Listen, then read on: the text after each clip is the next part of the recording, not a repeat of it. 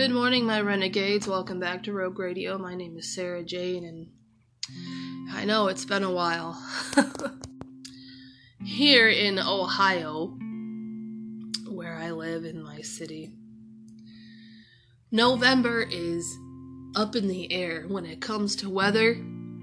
So it can be 71 one day, and then it'll be 21 the next day.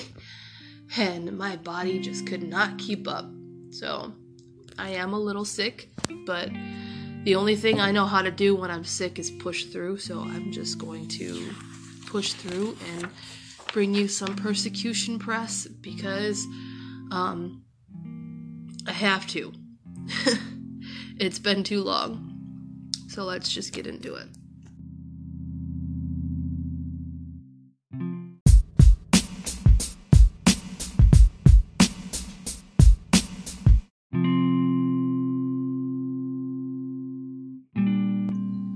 So yes, it's been a long time between the the last uh, persecution press and this one, so there's a huge gap. I only know that there's a huge gap because there's like five issues of Voice of the Martyrs in front of me. if you have any comments, questions, or concerns, feel free to contact me in the links down in the description below. Thank you very much.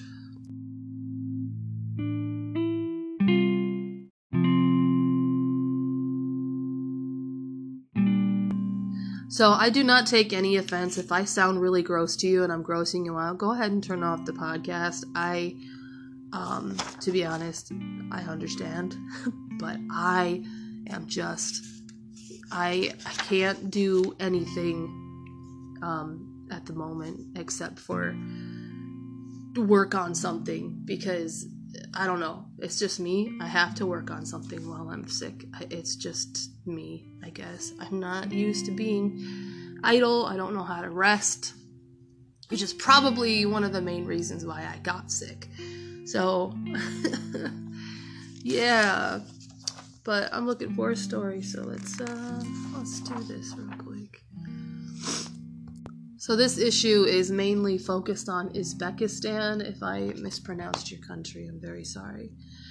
But the first one is called Sixth Grade Evangelist, and it says during the 10 years of intense government persecution, Atamurat Zamira and other church members cautioned their children to keep quiet about their faith, but Atamurat Zamira, um, his older or not his older, yeah, his oldest son, um, Samuel, could not help himself. I just wanted to have Christian friends, he said. One day, the sixth grader told his parents that he had led a classmate to Christ, and in the next two months, uh, seven more students had placed their faith in him. Uh, although some of the children's parents complained, the teachers protected Samuel. Um, because he was the top student in the school. After Samuel shared the gospel with new students, um, however, he began to face harassment from police. Okay. So, police periodically pulled Samuel out of class, questioning. It's an intimidating and fearful time in the young Christian's life. Atamurat uh, spent hours praying for his son, and one morning he asked the Lord, What should I tell my son? The answer received was, Tell him I am training him.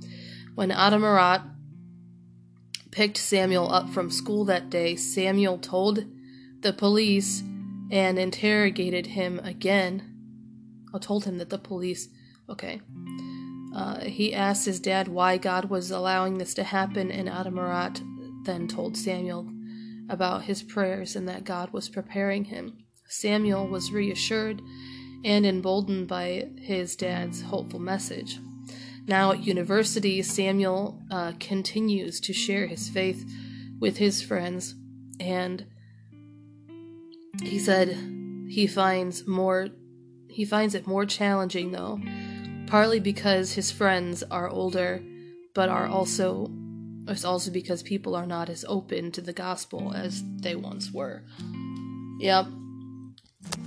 I don't I don't know much about Uzbekistan, but I do remember watching a documentary on it. And they did say that Uzbekistan is a lot more secular than it is compared to the rest of the Middle East, but that probably could have changed from the years um, since I've watched that.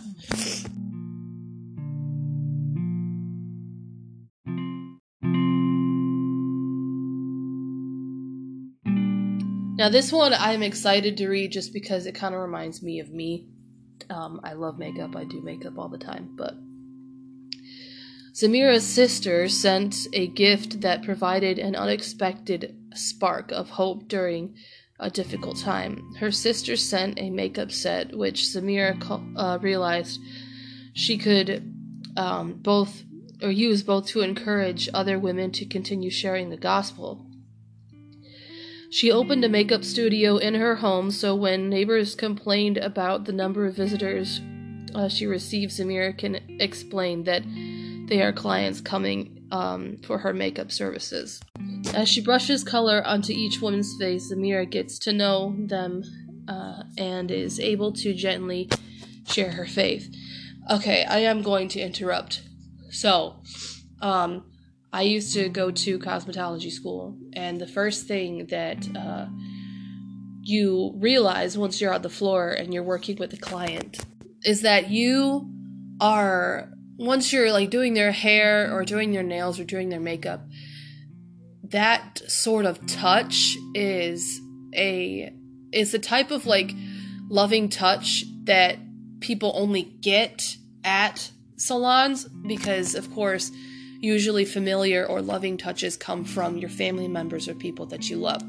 But the thing is, is that the reason why um, so many people open up to cosmetologists is because they don't know them personally and they can tell them their deepest, darkest secrets and everything like that. And they know that they can't tell anybody because, of course, hey, we don't know each other personally, so I could just tell you everything.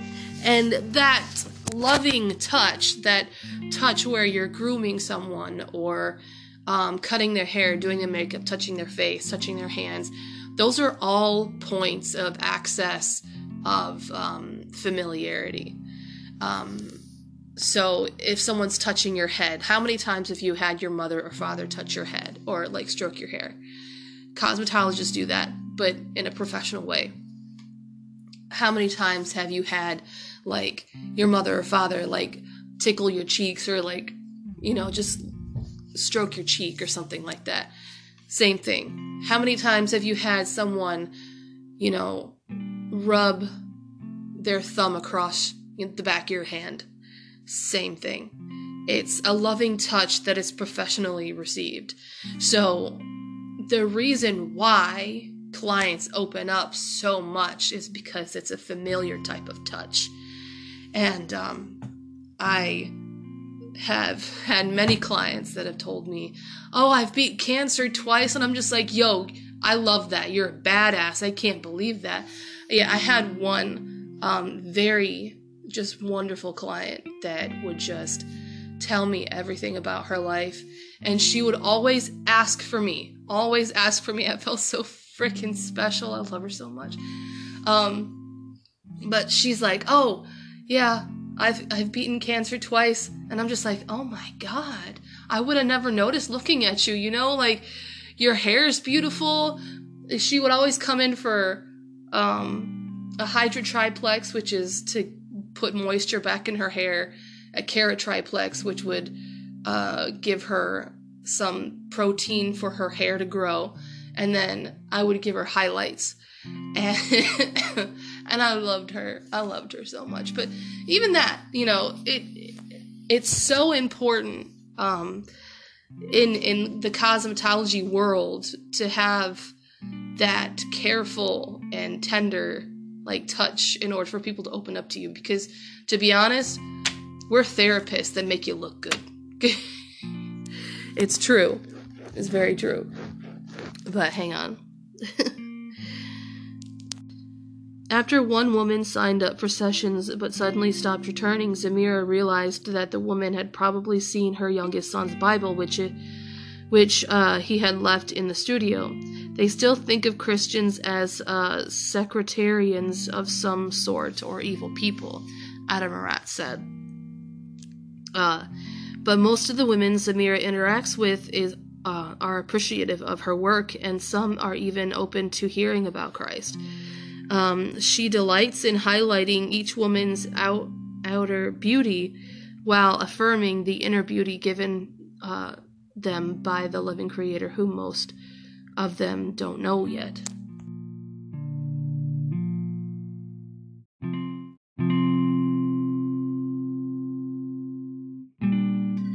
I'm better now. I'm so happy. Damn right. Okay. Um, so let's continue this episode. Yeah.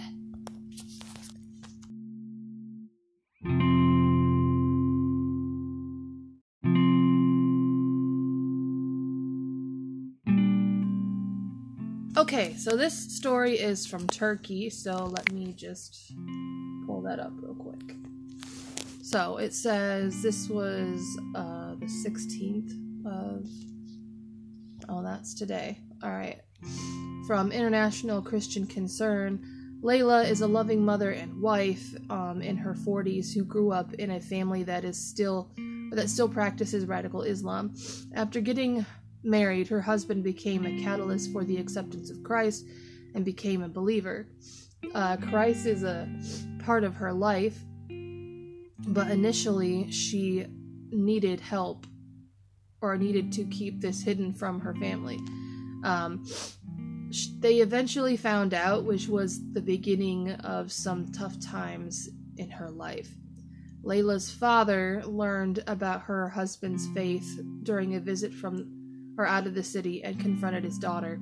Without giving her a choice, he took her back home with him and told her she was allowed to see her husband, or she was not allowed to see her husband, excuse me, um, and would divorce him. She compares this to being a hostage with her children. I was so scared that I couldn't say anything. I was just praying to the Lord to help us overcome these problems. I spent three weeks uh, like a nightmare at my father's house. Layla's husband, Murat, uh, had to stay away from his wife and children during this time. Layla and her husband have a loving family, but while separated, they felt their souls were wounded, living with the fear, pressure, and uncertainty of the situation. Murat made it the decision to speak to his father in law, but this frightened Layla because of the radical Islamic beliefs that she knew um, could drive her father to harm or even kill her husband. Uh, this is all because he chose to leave their religion and become a Christian, uh, which means that he lost the right to be her husband and father uh, to her children. In the eyes of her family, he was uh, contaminated. Despite all these risks, um, he went home where no one spoke to him or ate at the same table with him. Um, as it was haram according to Islam. Murat uh, wanted his wife and children home and was able to meet with his father in law and tell him how he came to know Christ and how his life was changed. He declared he would not give up on Christ, but he would also not give up on his family. Layla expresses um, what happened between her father and her husband as follows Thank God the Lord heard my pleas, my father agreed to this on one condition my husband would never take my children and me to church. okay, agreed. I mean, I love that. I'm sorry. I know I'm not done finishing like what she said, but um y'all don't need to go to a church to find God. I mean, I'm sure they know that, but my father told my husband that if he heard such a thing, he would sacrifice him with one bullet. Even that was a great miracle for us because I knew my father very well. I knew I would never come home again. My husband also accepted my father's request, seeing how strict my family was and realizing they would no longer give us peace in his country. My husband's aim was primarily to take me to, or take my children uh, with him, me and my children with him, um, because if we had stayed with my family, we would never have been able to get together. Uh, my children would never see their father again, and they would brand um, my children as children of the infidel. If I had stayed with my family, they would have married me to someone else after I divorced my husband. So, unfortunately, a common occurrence uh, in our culture. Um, this was to be very difficult and heavy uh, situation for me. Uh, when they were preparing to return home, Layla's father told his grandchildren, For this man who will be your father takes you to church, or if this man takes you to church among the infidels again, you will inform me immediately. I'll come and get you, and you'll never see your father again. He instructed and warned the children. Um, one of their children, afraid of what their grandfather said, cried along the way, "Please, let's go to let's not go to church, mom." Uh, she begs her mother. Layla had returned to her home, but now that the family had learned about the situation, the pressure to stay in the Islamic faith began to increase. Layla said, "My family is constantly video calling me to check where I am, and."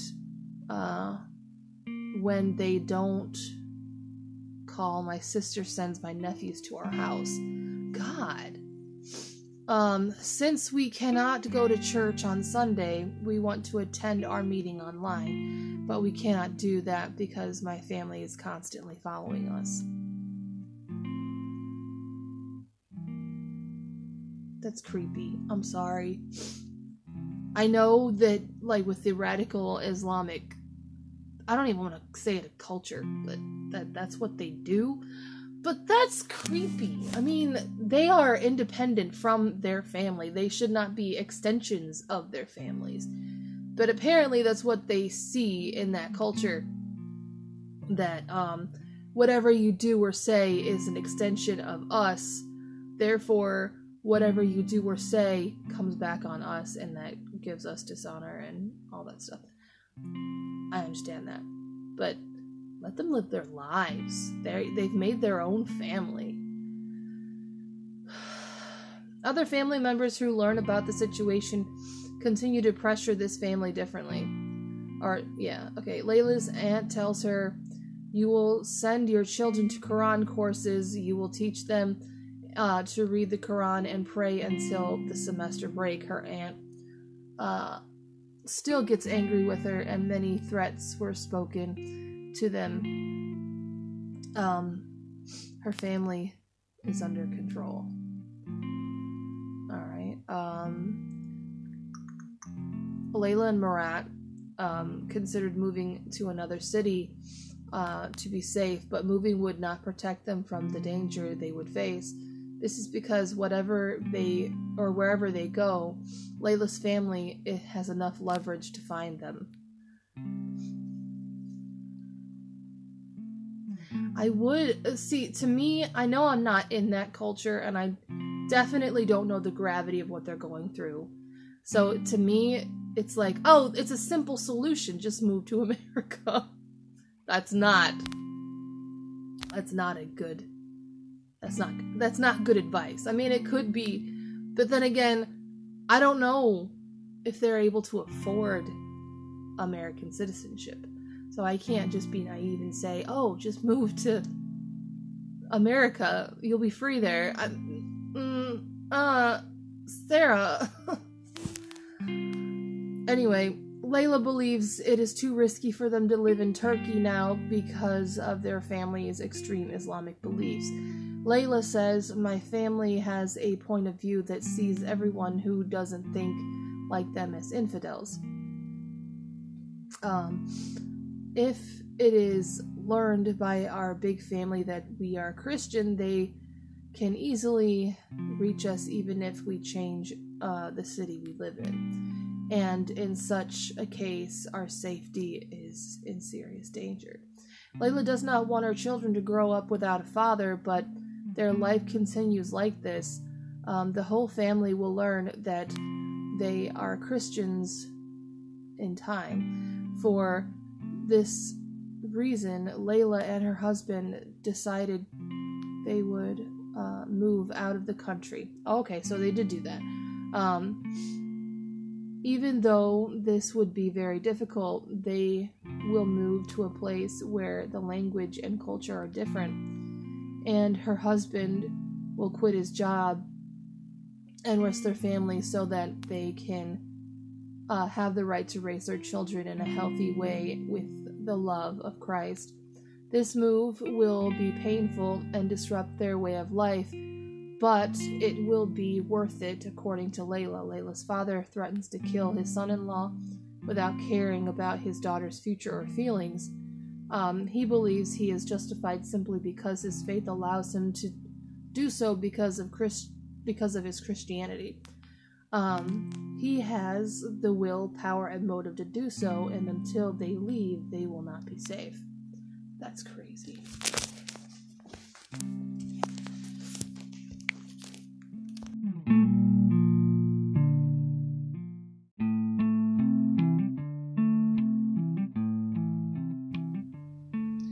Okay, this one comes from Nigeria, and this one is very sad. Fulani terrorists slaughter 70 Christians in central Nigeria. So, oh, this was last month, 26th of October, but still. I haven't done this in so long that it's it's it's it's new. It's news. So, according to media outlet Morning Star News, Fulani militants killed more than 70 Christians last week in a village in uh, central Nigeria. The slaughter prompted state officials to acknowledge uh, that the lack of government protection means citizens must defend themselves. According to um, Cortio, um, the chairman of the Ukum local government council in Benue State, Benue, I don't know. Uh, in just two days, over 70 Christians were killed by Fulani militant or militiamen in uh, Gajebi. Oh God, I can't. I can't pronounce these. I'm so sorry. In BJ community, um, in our local government area. Uh, Cartio, continued sharing that the Fulani militants shot and injured more than 100 Christians in Uday and Yelaweta villages, uh, displacing thousands more who fled uh, for their lives. According to um, an area resident, about 36 corpses of some of the victims have so far been recovered and taken to the mortuary. Benue state uh, government officials visited the area after the attacks. They stated that since the federal government is unable to stop the violence, uh, it ought to provide high powered arms to citizens. Um, we are standing on our request for the federal government to give us a license for the volunteer guards to bear AK 47s and other sophisticated weapons, um, said Secretary of State um, Government Anthony Ijohor. Uh, representative of Benue government Samuel Otorum says um, the security agencies have been overstretched.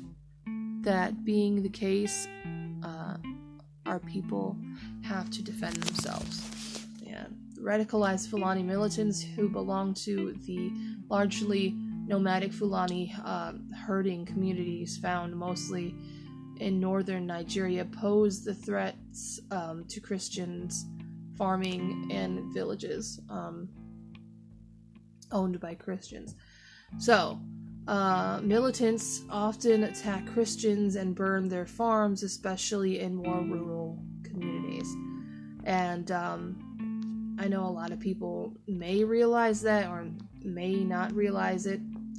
that when someone burns down their crops, their farms, their homes, their life is shattered. They have to start from the ground up. And um, it sucks because a lot of these people who own their own farms and their own crops, they're able to, you know, like sell what they don't need in order to have their own little business in, you know, in order to make a living. And basically their way of life is burnt to the ground and it's not okay. That's not okay. It's awful. So their way of life has to start over and over and over again because radical Muslims or Fulani militants have to feel like they have to, you know, kill so many Christians and, you know, kill their way of life. And that's not something that should be happening. But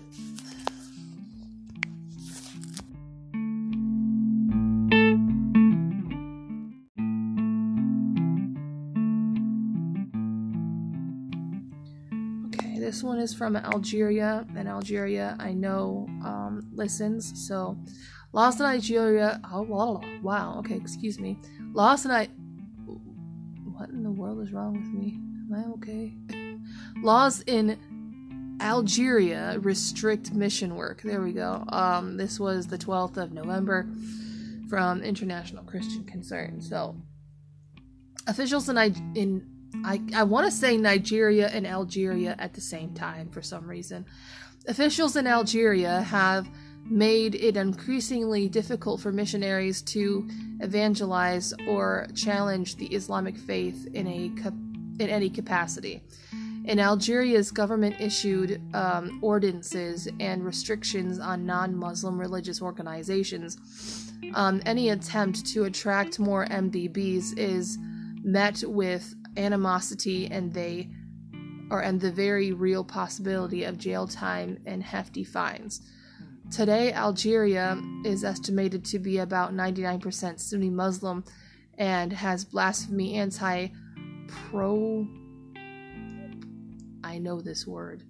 Anti pro proselytization proselytization um, and laws governing worship uh, that are main components in making mission work uh, here near impossible. The blasphemy laws, according to the United States Commission on International uh, Freedom, the USCRI, what? The USCIRF. Wow. Uh, criminalizes blasphemy any individual who offends the prophet and the messages of God or um, disparages the dogma uh, or precepts of Islam, whether uh, be through writing, artwork, speaking, or any other medium, may be subject to three to five years in prison and or a fine between 50,000 or 100,000 Algerian dinars, roughly 350 to 710 US dollars. Uh, what this means is that anything that could be said or seen as uh, going against the Muslim beliefs is criminalized. The anti-prolization, pro proselytization um, laws continue. Uh, I'm sorry, anti-prolization laws include any act that entices a Muslim to convert uh, to another uh, religion. I'm sorry, so they can't think for themselves, they can't choose for themselves, they have to stay a Muslim till death. Okay. Uh, lastly, the laws governing worship keep Christians confined to approved worship spaces while also purposefully dis- di- discriminating against uh, religious minorities uh, to make these places of worship difficult to attend and enjoy regularly. Uh, you can find similar stories of how these laws have persecuted Christians here. Okay, wow. My prayers are with you, Algeria. I know you guys listen, and uh, I will not stop talking about you. People need to know.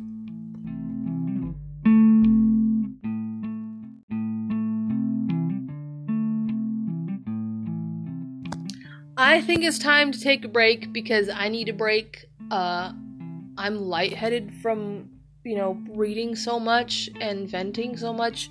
So, listen, uh, take a break, get a drink of water, get some chips or something, eat something, okay? I'm about to do that. So, yeah, take a break with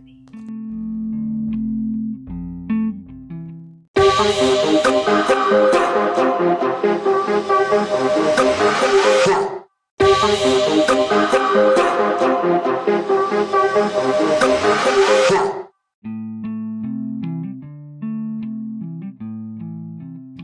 So we rarely get anything involving the US in here. So I found one and it says US joins countries in speaking against blasphemy laws. So they join 15 countries. This was the 8th of November. Um, the International Religious Freedom or Belief Alliance, IRFBA, released a statement yesterday expressing um, its continued concern over international blasphemy laws in a recent study publishing um, or published by uh, Monash University in Melbourne. Researchers found that um, at least 12 countries retained the death penalty as criminal punishment for blasphemy or related offenses. Blasphemy laws, which are strategically used to prevent the speech of religious minorities, are found um, in more than 80 countries. Yet uh, the following uh, nations assign capital punishment to these offenses, namely Afghanistan, Brunei, Iran, Maldives, um. Mauritania, Nigeria, Pakistan, Qatar, Saudi Arabia, Somalia, United Arab Emirates, and Yemen. The International Religious Freedom or Belief Alliance um, is a multinational alliance of countries committed to protecting religious freedom around the world. Okay. Uh, the United States joined in solidarity with the most recent statements, along with uh, 15 other IRFBA countries, including Australia, Costa Rica, Croatia, um, Cyprus, Estonia, Greece, Israel. Israel! I'm so happy. Latvia, uh, Lithuania, Malta, Norway, Poland, uh, Romania, Slovakia, and the United Kingdom uh, with the release of its statement, uh, members of the IRFBA uh, called for several actions, including the global repeal or reform of blasphemy laws and the release of individuals imprisoned based on their views on matters of um, religion or belief that may differ from uh, official narratives for the views of majority populations. Furthermore, member um, countries uh, reiterated their commitment to the, the Istanbul process as a process for monitoring and driving the implementation of the UN Rights Council Resolution 1618 action. Excuse me, uh, to plan plan to prevent and uh, respond manifestations of intolerance discrimination, hatred, and violence based on religion or belief. While some countries, uh, such as Pakistan, have never enforced the death penalty as a punishment for blasphemy, it is critical to note that statutes vary, or that the statutes' very existence has um, impaired mob vigilantes to carry out uh, justice on their own accord. In fact, one report estimates um, that violent mobs have killed at least uh, 89 individuals over blasphemy allegations in, Pal- in Pakistan. Um, and these accusations are rising exponentially uh, with 1300% increase involved in the 30 in the past 30 years. Um, as the situation for victims um, accused of blasphemy deteriorates globally, um, it is essential for foreign governments like the United States to continue vocal or being vocal advocates against these laws. I agree.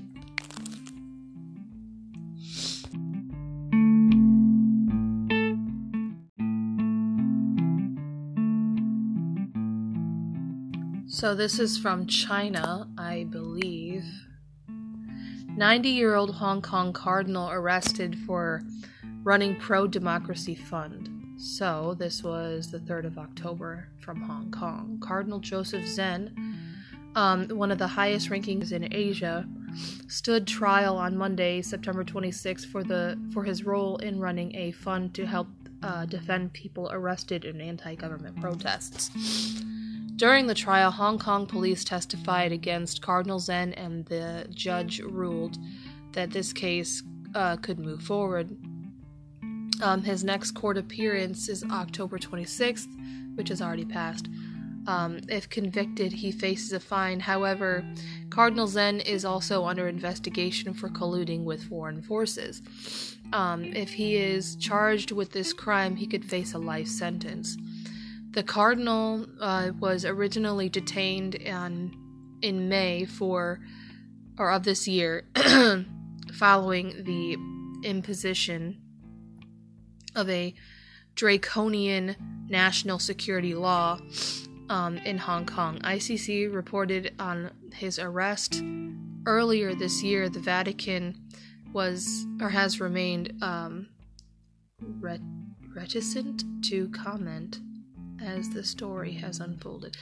Uh, I don't believe that the Vatican is ever going to reply or is ever going to, um, you know, put their attention on this man because the Vatican is freaking evil, okay? I'm doing my best not to cuss, but they are evil, okay? I I want that church. I want the Vatican to burn down. I want that I want it to burn to the ground. Burn to the ground. Good God, please.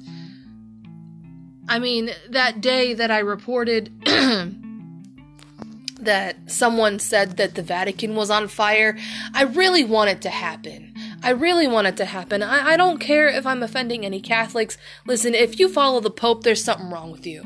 He's a pedophile and he hates Israel, he hates Judaism, and therefore I am not at all happy.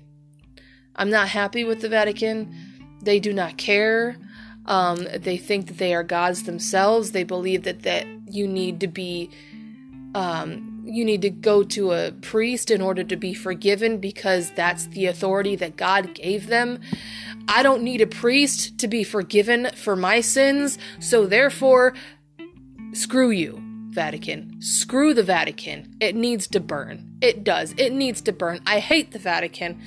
Do I hate Catholics? No. As long as you're not touching altar boys or touching little boys or girls, I'm fine with you. You can be a Catholic for for all I care. I do not care. But when it comes to the Vatican, fuck you. Fuck the Vatican. It needs to burn. A Christian cleric from Hong Kong um, who asked to remain anonymous told ICC Cardinal Zen is the first Catholic cardinal arrested on the on Chinese soil um, in the last few decades uh, he reminds us of the heroic Shanghai Cardinal Kung, who was arrested in 1955. We are very sorry that his um, or that this happened, and we pray that God will give him grace and strength to continue his battle for religious freedom and democracy. Okay. Cardinal Zen is known for being a staunch advocate for religious freedom and democracy. A native of Shanghai, uh, he often calls for democracy and citizens of China for its oppression of Chinese people. We've already talked about how the Chinese government, or the dictatorship, I should say, because that man is a dictator, has oppressed its own people. Um, everywhere they go, they are always watched. There's security cameras on every corner, um, and sometimes even in their homes. Um, they are constantly watched. They have rewritten the Bible into a socialist version of the Bible. They have saran wrapped houses so that they can't leave. They're still in quarantine, at least at one side of China is still quarantined. No one can get to their jobs, no one can make money, no one can um, go to work or school because of COVID uh, restrictions. Therefore, they don't have any means of making money to buy food and survive, pay rent, which means during this time, they get evicted from their homes because the COVID restrictions don't allow them to go to work and make money in order to pay rent. So, therefore, they are put in either relocation centers or they are put out on the street. There have been Chinese people, Chinese neighborhoods screaming on the other side to the other side of the river in unison, just crying out for help. That there is something wrong with that government. There's a lot wrong with that government that you want to mm-hmm. kill your own people. You have mass executions in the capital of China. You behead people. You have daily beheadings. You kill your own people. And I know China's listening. Hi! Even people that choose to live in Canada, or the United States, you have government officials go ahead and follow them, which means you have a territory in Canada and America. You have territory that owns that you own in order for you to do that. Did Joe Biden give that to you? Because you're about to lose it.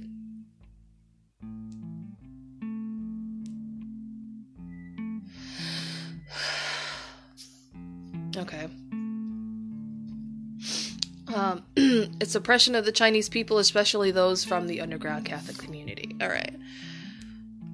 He criticized the 2018 Sino Vatican um, agreement that gave Chinese authorities greater influence on bishop appointments um, and his stance against the Chinese Communist Party and support for pro democracy um, ad- activists have bec- have made an easy target. Okay, made him an easy target. I'm so flustered right now from what I said. he was called a false prophet and received threats uh, last June as he prepared to hold mass in remembrance of the victims of the Ti- Tiananmen massacre. Okay. The one thing I find funny and I don't want to rant again because I'm literally lightheaded from ranting. But when you call somebody a false prophet, do you really know what you're talking about? Because if you're called to be a prophet, then hey, that's fine. You you you get called to be a prophet. Just don't call yourself a prophet. Because if you call yourself a prophet, then therefore you have a freaking ego, and no one's gonna really believe you or take you seriously. So, anybody who calls another person a prophet is fine. It's fine if you want to call you if it's fine if people want to call you a prophet. I don't know whether they called Cardinal Zen a prophet, but the the term is loosely used. You have to be called to be a prophet. Just because the man is a religious man doesn't make him a prophet. It just makes him a man who is religious, who has faith. Yes, he's Catholic. There are good Catholic men and women out there, like I said. But don't call him a false prophet if that's not what the people are calling him. But anyway, the erosion of freedom in all aspects in Hong Kong is uh, very concerning, and increasing numbers of freedom fighters are arrested and incarcerated for fabricated charges, said Gina Goh, um, ICC regional manager for Southeast Asia. Um, if a 90 year old reverted, um, a revered, if a 90 year old revered cardinal could not even spread, or, I'm sorry, what the hell? Apparently, I can't read anymore. If a 90 year old revered cardinal could not even be spared, it indicates the legal system will continue to be abused by the HKSAR government um, to nab anyone in Hong Kong they find to be a threat to the city. The Vatican and the world need to speak up and stand with Cardinal Zen. I do, bro. It takes a lot it takes a lot to stand up to your own government and say you're doing something wrong. So, with that, Cardinal Zen, you are a renegade, and Rogue Radio loves you, and we recognize you and we see you.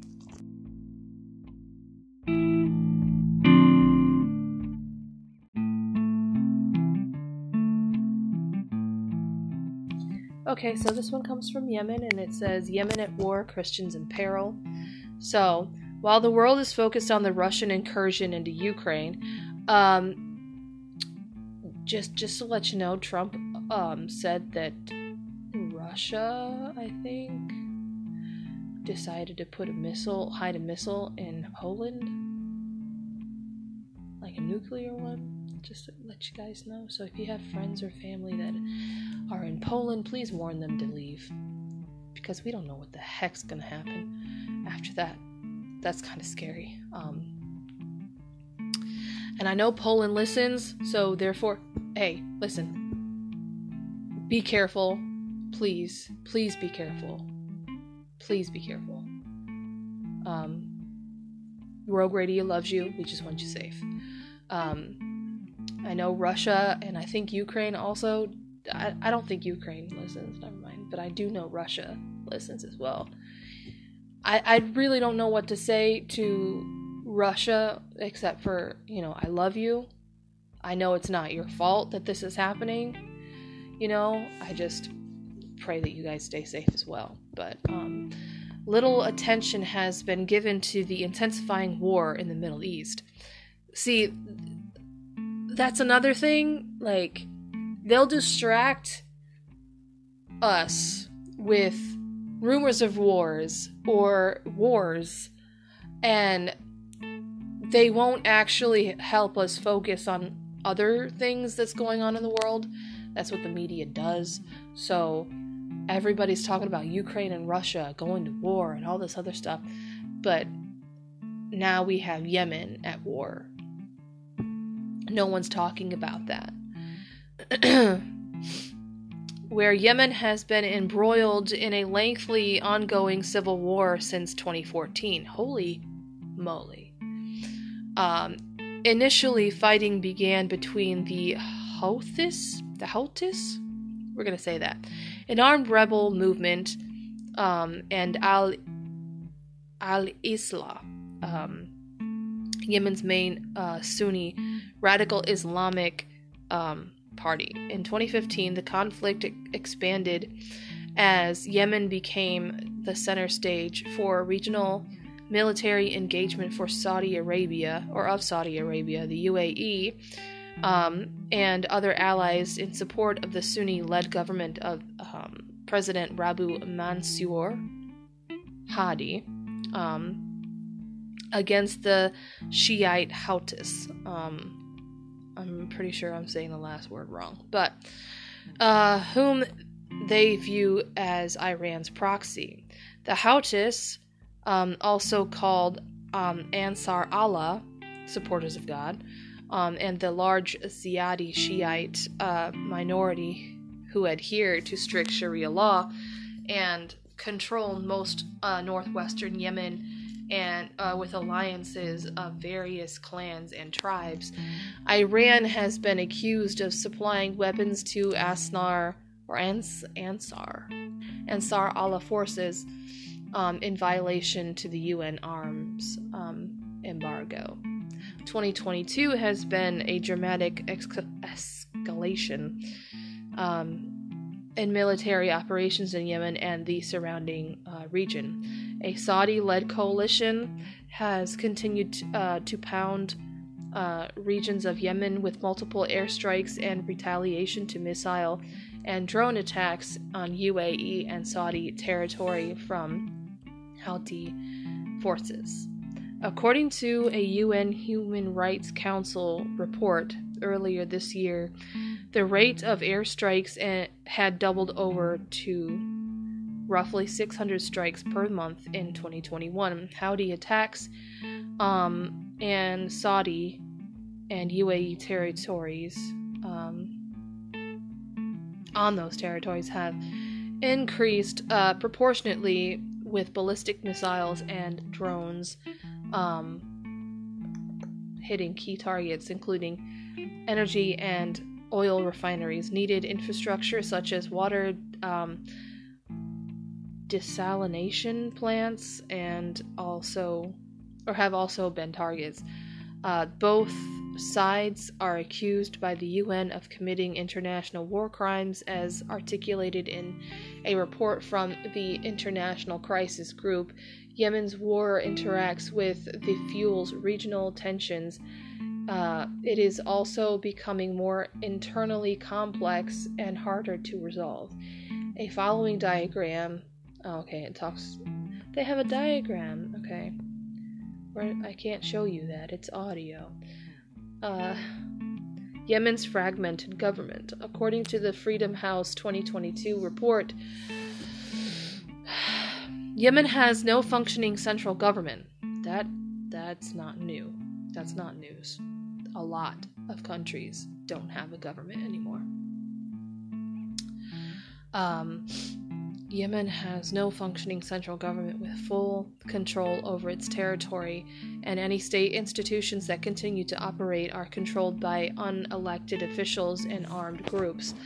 Um, the Hadi government is largely uh, dependent on its foreign patrons, particularly Saudi Arabia and the UAE, which also have parallel relationships with other um, Houthi uh, groups. The Houthis uh, receive at least some support from Iran.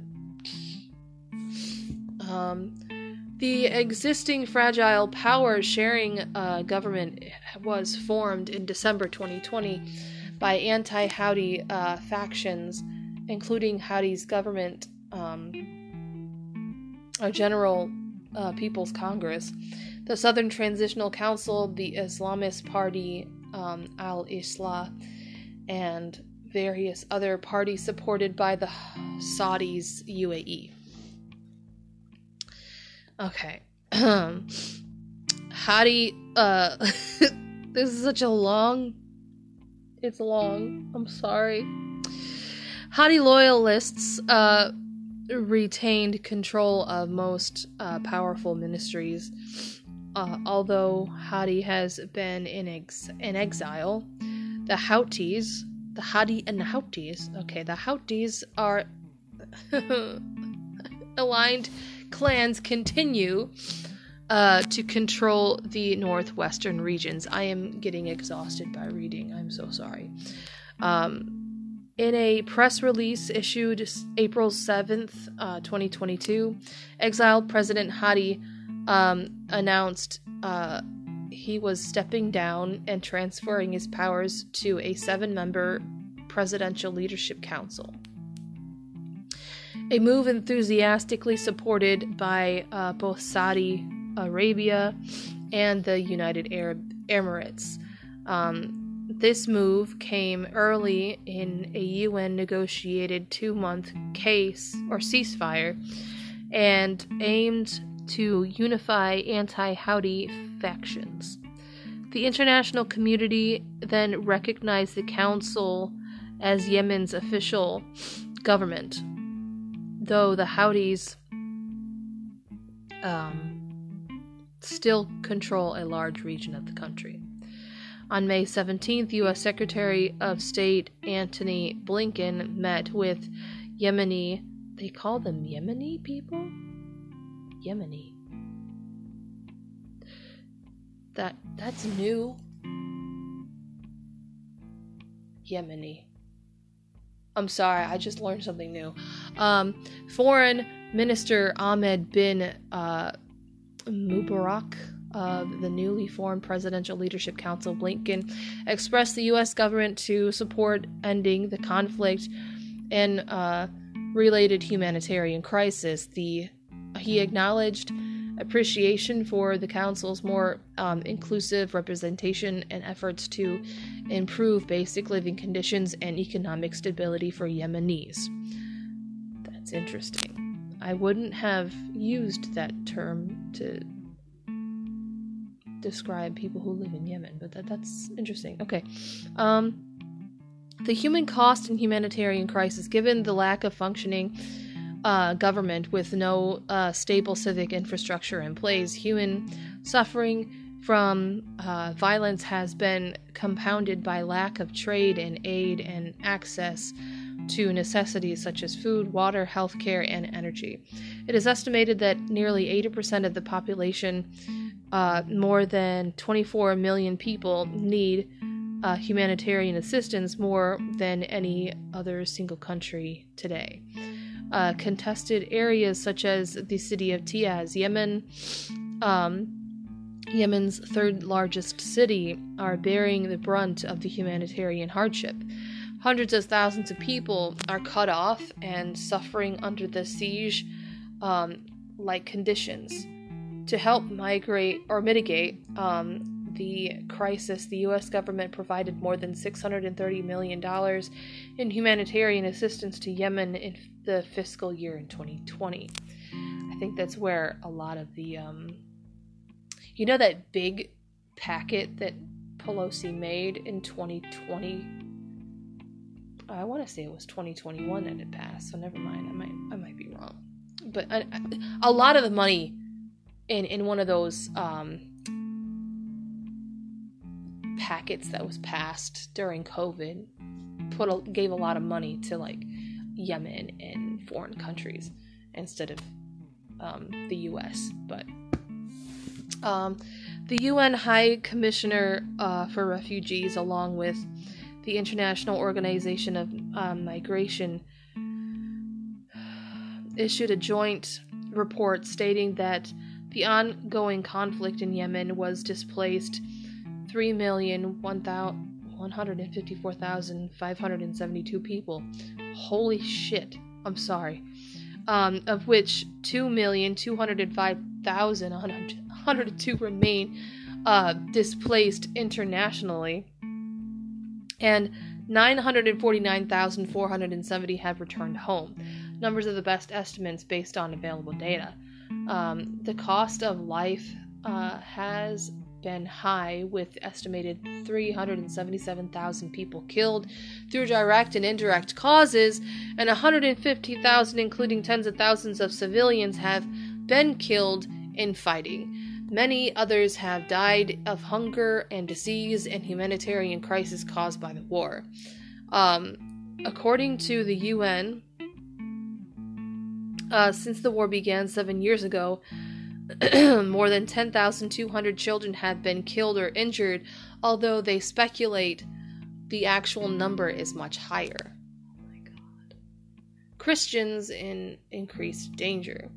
According to the United Nations data collaborated by the World the Worldometer, uh, the current population of Yemen is 31 million 56,210 as of May 2022. 99% of Yemenis are Muslim, and a third of whom are Shiite, with the remaining two thirds identifying as Sunni. Less than 1% of the population are Christian, an estimated 40,000 along, or although it may be fewer as uh, many have fled due to the violence. Most Yemeni Christians are Ethiopian and Russian Orthodox and are or with the remainder um terrifying I'm sorry, identifying as Catholic or Protestant. Um, most Christians are converts from Islam and um, must practice their faith in secret. Meeting in small groups in homes or outdoors, whereas Yemen in Islamic country or is an Islamic country with apostasy and blasphemy laws in place, Christians are subject to wide range of persecution, including exclusion of family and social life, loss of employment, physical and mental abuse, imprisonment, rape, forced marriages, and death. The degree and source of persecution varies between regions. Tribalism is strong, and even, or and often most uh, severe persecution comes from one's tribe or clan. In the northwestern third, uh, where Shiite Houthis exert authority, Christians are at the greatest risk due to uh, strict adherence to Sharia law and heavy policing. In addition, those living in the south, uh, where there is a strong Al Qaeda presence, are at a high risk. Uh, on the 2022 Open Doors World Watch list, Yemen rose t- from the ranking 7 to 5 of the top 50 countries where persecution occurs. They raised up two spots. Oh my god. Um, this designation resulted from escalating violence over the past year, compounded by the COVID 19 pandemic. Uh, Christians have been denied access to emergency humanitarian and medical aid, uh, which typically is distributed uh, by local and Muslim leaders and mosques. Uh, without necessary goods and services, their circumstances are um, especially dire due to the warring factions, lawlessness, and government dysfunction. Dysfunction. Oops. Um, the one time I try not to cuss. There it is. Um, let's see. Christians and other minorities are increasingly uh, targeted with little hope of protection and justice. Despite extreme hardship, persecution, and threat of death, um, there is some encouraging uh, news according to the advocacy organization Voice of the Martyrs, a small and steadily growing number of new converts are um, coming to Christ, whereas it is extremely dangerous to be identified as a Christian. Access to the Bible and other uh, Christian resources online and through Christian media have been key to spreading the gospel and discipleship. We pray for more Yemenis to hear the gospel and come to Christ. We also pray for the protection of the provision of all Christians in Yemen. May they know that um, they are not forgotten. And there's a disclaimer views and opinions expressed in this article are those of the authors and do not necessarily reflect the official policy or position of the International Christian Concern or any of its affiliates. Okay. Um, Dr. Burkle in, retired from the Salvation Army in early 2019, where she oversaw um, an array of social services in multi-state region, along with the state attorney general. Burkle co-chaired the Nebraska Human Trafficking Task Force. Um, Dr. Burkle holds a doctoral degree in international relations and has worked with persecuted peoples in a number of countries and her dissertation focused on religious persecution, specifically regarding Iran, Sudan, China, and Burma, Myanmar. Um, and she resides in Omaha, Nebraska. She has three grown children. Why did you put that at the bottom of the article? Is this the person that did this? Did the article? Okay, she must be new. She must be a new hire.